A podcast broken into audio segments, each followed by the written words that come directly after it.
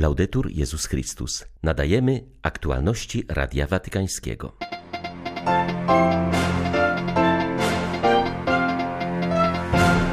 Zbrojenia napędzają wojny i pozbawiają nas środków na walkę z głodem, ubóstwem i degradacją środowiska, ostrzegał papież na audiencji dla włoskich wolontariuszy.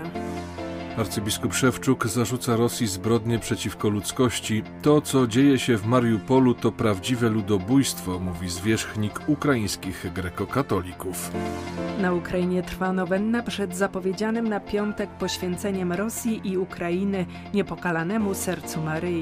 Do tego papieskiego aktu przyłączy się również Benedykt XVI. 21 marca witają Państwa Łukasz Sośniak i Beata Zajączkowska. Zapraszamy na serwis informacyjny.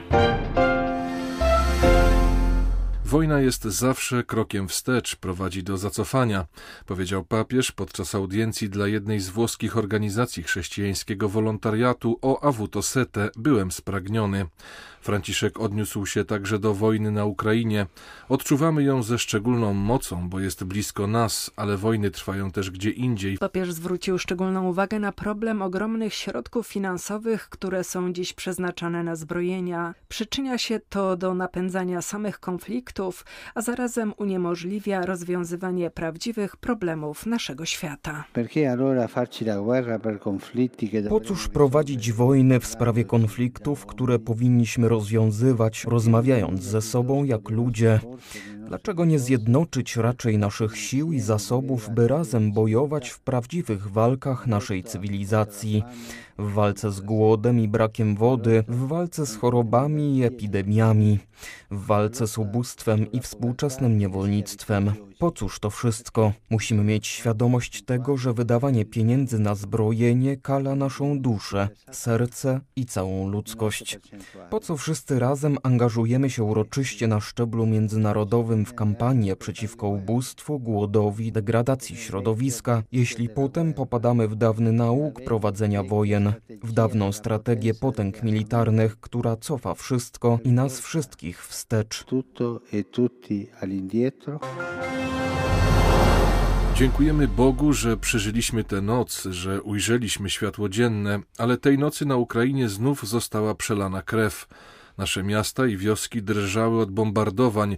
Z naszej ziemi wzniósł się do Boga jęk, lament i płacz, mówi w codziennym orędziu arcybiskup Światosław Szewczuk. Dziś w sposób szczególny zwierzchnik ukraińskiego kościoła grecko-katolickiego zwraca uwagę na heroizm szeroko pojętych służb ratunkowych, tych, którzy nie tylko ratują życie, ale co dnia starają się odbudować i naprawić zniszczoną przez wroga infrastrukturę cywilną. Codziennie widzą, jak wróg niszczy owoce ich pracy, lecz następnego dnia uparcie je odbudowują. Oby cały świat był jak ci ratownicy, którzy mimo wojny odzyskują przestrzeń życia, budują pokój i ratują życie, mówił arcybiskup Szewczuk. Dziś szczególnie współczujemy miastu Mariupol, w którym odbywa się prawdziwe ludobójstwo. Setki ludzi umierają z głodu. Na tymczasowo okupowanych terytoriach dochodzi do prawdziwych zbrodni przeciwko ludzkości. Codziennie otrzymujemy wiadomości o prawdziwej katastrofie humanitarnej, o morderstwach, grabieżach, gwałtach. Lecz nawet tam ludność cywilna protestuje przeciwko władzom okupacyjnym. Ludzie protestują przeciwko swoim gwałcicielom i mordercom i pokazują, że Herson i inne miasta Ukrainy, które są dziś pod okupacją, to Ukraina i że chcą żyć w ukraińskim, niepodległym, wolnym państwie. Proszę wszystkich o modlitwę za tych, którzy są przymusowo deportowani z Ukrainy do Rosji. Nikt z nas nie wie, jaki los ich tam czeka, bo sami nie mogą o sobie decydować. Benedykt XVI przyłączy się do modlitwy w ramach aktu poświęcenia Rosji i Ukrainy niepokalanemu sercu Maryi. Papież Franciszek, przypomnijmy, dokona tego w piątek o godzinie 17 w Bazylice Świętego Piotra, a jego wysłannik, kardynał Konrad Krajewski, uczyni to samo w Fatimie. O decyzji papieża seniora poinformował jego osobisty sekretarz arcybiskup Georg Genswein, podkreślając, że w ten sposób Benedykt XVI odpowie na prośbę papieża Franciszka, który zachęcił wszystkich wszystkich biskupów, by przyłączyli się do tego aktu konsekracji. Papież senior napisał również w tych dniach osobisty list do łacińskiego metropolity Lwowa, arcybiskupa Mieczysława Mokrzyckiego, w którym zapewnia o swej modlitwie za Ukrainę. Katolickie parafie na Ukrainie przygotowują się do piątkowego aktu konsekracji niepokalanemu sercu Maryi przez specjalną nowennę. W niektórych miastach osobisty udział w modlitwie został ograniczony przez wprowadzenie godziny policyjnej. Tak było w Zaporożu, gdzie wraz z uchodźcami z Mariupola przyjechało dużo rosyjskich dywersantów. By ich wyłapać, władze wprowadziły zakaz wychodzenia z domów. Odbiło się to na niedzielnej liturgii, w której uczestniczyły tylko osoby posiadające specjalne przepustki. Przebywający w tym tym mieście biskup Jan Sobiło podkreśla, że konsekrację poprzedzi Dzień Postu i Modlitwy w intencji pokoju ogłoszony przez episkopat Ukrainy. Mamy godzinę policyjną, zakaz wychodzenia, bo najechało z Mariupola razem z uchodźcami dużo dywersantów i oni wjeżdżają do miasta i robią oznaczenia punktów do bombardowania. Dlatego są niebezpieczni. Jak najszybciej służby specjalnie wyławiają ich. Dlatego nasi parafianie nie mogą normalnie uczestniczyć we mszy świętej. Słuchają online mszy, modlą się na różańcu razem z nami, koronka, a więc przygotowują się online do tego wielkiego wydarzenia, jakie odbędzie się w najbliższy piątek, kiedy Ojciec Święty odda Maryi, niepokalanemu sercu Rosję, Ukrainę i cały świat i bardzo czekamy na ten gest papieża takiej duchowej mocy wielkiej dla świata, szczególnie dla Rosji. Bo jak się Rosja nie nawróci, no to będą niszczyć siebie, wszystkich sąsiadów dookoła, tak jak to robili po 17 roku. I tak po dzień dzisiejszy to zło rozprzestrzeniają i tam, gdzie wchodzą, tam jest zniszczenie, śmierć, podeptanie ludzkiej godności. Dlatego to poświęcenie to jest wielka nadzieja dla świata i dla nas tu pogrążonych tych strasznych działaniach wojennych.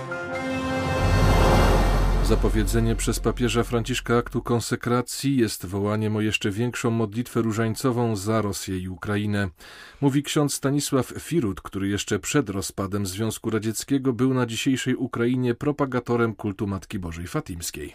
Polski Pallotyn wskazuje, że Kościół na tym terenie zachował się przede wszystkim dzięki modlitwom starszych ludzi na różańcu. Trzy dekady wolności to była wielka ewangelizacja, w którą wpisała się peregrynacja figury Matki Bożej Fatimskiej rzymskiej. Wierzę, że akt konsekracji dokonany przez papieża Franciszka będzie krokiem w kierunku zwycięstwa Maryi nad złem rozlewającym się dziś na Ukrainie, mówi ksiądz Firut. Na początku to się najbardziej mówiło o tym pierwszym wezwaniu Matki Bożej, która prosi o modlitwę różańcową. Mówi, módlcie się o pokój na świecie. Nie można było tak jawnie mówić o tej kolejnej prośbie Matki Bożej, żeby papież poświęcił Rosję. Jak przyjechałem w 90 roku do Ukrainy, to za w ogóle Fatimę to można było pójść siedzieć. Już potem jak peregrynowałem z Matką Bożą, to już się mówiło konkretnie o wszystkim, o tym też poświęceniu świata i Rosji przez Jana Pawła II 25 marca 1984 roku. Ja przynajmniej w tym widzę, że to było skuteczne, że właśnie pojawiła się jakaś odwilż możliwości działania Kościoła, tworzyły się granice, możliwość przyjazdu księży, głoszenia sióstr zakonnych, powołania miejscowe. To było jakieś przynajmniej czasowe ocieplenie, to poświęcenie świata i Rosji zadziałało. Ale to okazało się nieostatecznym zwycięstwem Maryi, tak jak ona mówi, że na koniec moje niepokolane serce zatriumfuje. Ale mamy ciągle nadzieję poprzez modlitwę, właśnie to, o co prosi Matka Boża, módlcie się na różańcu o pokój na świecie, że jej serce zatriumfuje. Do tego potrzebna jest nasza pomoc, nasze modlitwy, nie tylko w Ukrainie, ale i w całym świecie. Wojna na Ukrainie to nie tylko dramat dwóch słowiańskich narodów, które mogłyby żyć w pokoju, ale rozdzieliła je wojna. To także dramat podzielonych rodzin, które znalazły się po dwóch stronach barykady. Na Ukrainie, zwłaszcza w jej wschodniej części, żyło wiele rodzin mieszanych, ukraińsko-rosyjskich. Wojna zachwiała relacjami rodzinnymi i postawiła ludzi przed trudnymi wyborami. Jest rodzina u nas spod Kijowa, to są nawet dwie rodziny. Opowiada franciszkanin ojciec Paweł Oduj duszpasterz w parafii świętego Antoniego w Lwowie. Mężowie, żony i dwójka dzieci, czyli osiem osób. I co? Bardzo, bardzo mnie to jakoś też zastanawia, jak, jak, jak to może być, że rodzina może być podzielona. Opowiadają, że mają bliskich, bardzo bliskich, krewnych w Rosji. I oni są po tej stronie, a tamci są po tamtej stronie, w znaczeniu dosłownym, ale też i takim powiedzmy symbolicznym. Ci krewni, bliscy krewni, którzy są w Rosji, stoją po stronie Rosji, a oni oczywiście są po stronie Ukrainy, będą bronić Ukrainy do końca i kochają swoją ojczyznę. Tamci stoją za Putinem i za wojskiem rosyjskim po prostu sercem i duszą. No to jest bardzo trudne, bo z jednej strony to są krewni, których kochają, którzy są dla nich bliscy, a z drugiej strony oni naprawdę stoją po dwóch stronach barykady. Także na łonie prawosławia daje się obecnie zauważyć podział. Wiele wspólnot prawosławnych na terenie Ukrainy uznających do tej pory jurysdykcję patriarchatu moskiewskiego, proklamowało swoje odejście od prawosławia rosyjskiego. Z Ukrainy dla Radia Watykańskiego ksiądz Mariusz Krawiec, Paulista. Lwów jak dotąd jest przystanią na wojennej mapie Ukrainy. Do miasta przybyło 300 tysięcy uchodźców z terenów zagrożonych. W niesienie pomocy rodakom angażują się studenci Ukraińskiego Uniwersytetu Katolickiego. Pracują całą dobę. Jesteśmy zjednoczeni jak nigdy wcześniej, powiedział profesor Wołodymir Turchninowski. Mamy obecnie unikalną możliwość życia naszymi wartościami, które staramy się osadzić w naszym systemie edukacji. Dzielimy się nimi z naszymi studentami i całą wspólnotą. Ci młodzi ludzie spędzają długie godziny angażując się w pracę humanitarną. Pracują całą dobę, siedem dni w tygodniu, śpią po kilka godzin, sami się na to decydują. Są bardzo kreatywni w tworzeniu nowych projektów wolontariatu, by dostarczyć pomoc przesiedleńcom. W tej sytuacji wojny mamy poczucie wyjątkowego zjednoczenia. Wszyscy czujemy, co jest teraz naprawdę ważne, a co trzeba w tym momencie odstawić na boczny tor. Odczuwamy także niesamowitą solidarność społeczności uniwersyteckiej na całym świecie. Codziennie rozmawiamy online z naszymi przyjaciółmi, pytają, jak mogą pomóc. Ukraina stała się teraz zagłębiem międzynarodowej solidarności. Jesteśmy świadkami heroizmu i poświęcenia dla naszego kraju.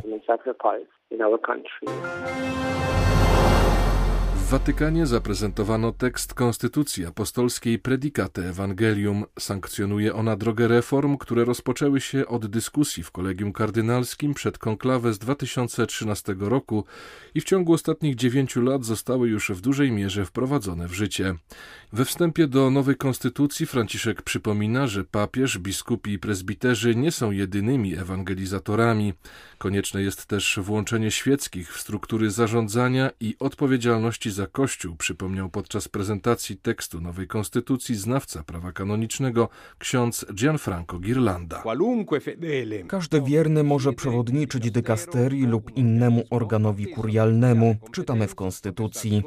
Jest to ważne stwierdzenie, ponieważ jasno wynika z niego, że ten, kto kieruje dykasterią lub innym organem kurii, nie posiada władzy ze względu na święcenia, ale ze względu na władzę powierzoną mu przez papieża i którą sprawuje w jego imieniu. A władza powierzona przez Ojca Świętego jest zawsze taka sama, niezależnie czy otrzymuje ją biskup, zakonnik czy osoba świecka. Potwierdza to, że władza rządzenia w Kościele nie pochodzi z sakramentu święceń, ale z misji kanonicznej. Były to aktualności Radia Watykańskiego. Laudetur Jezus Chrystus.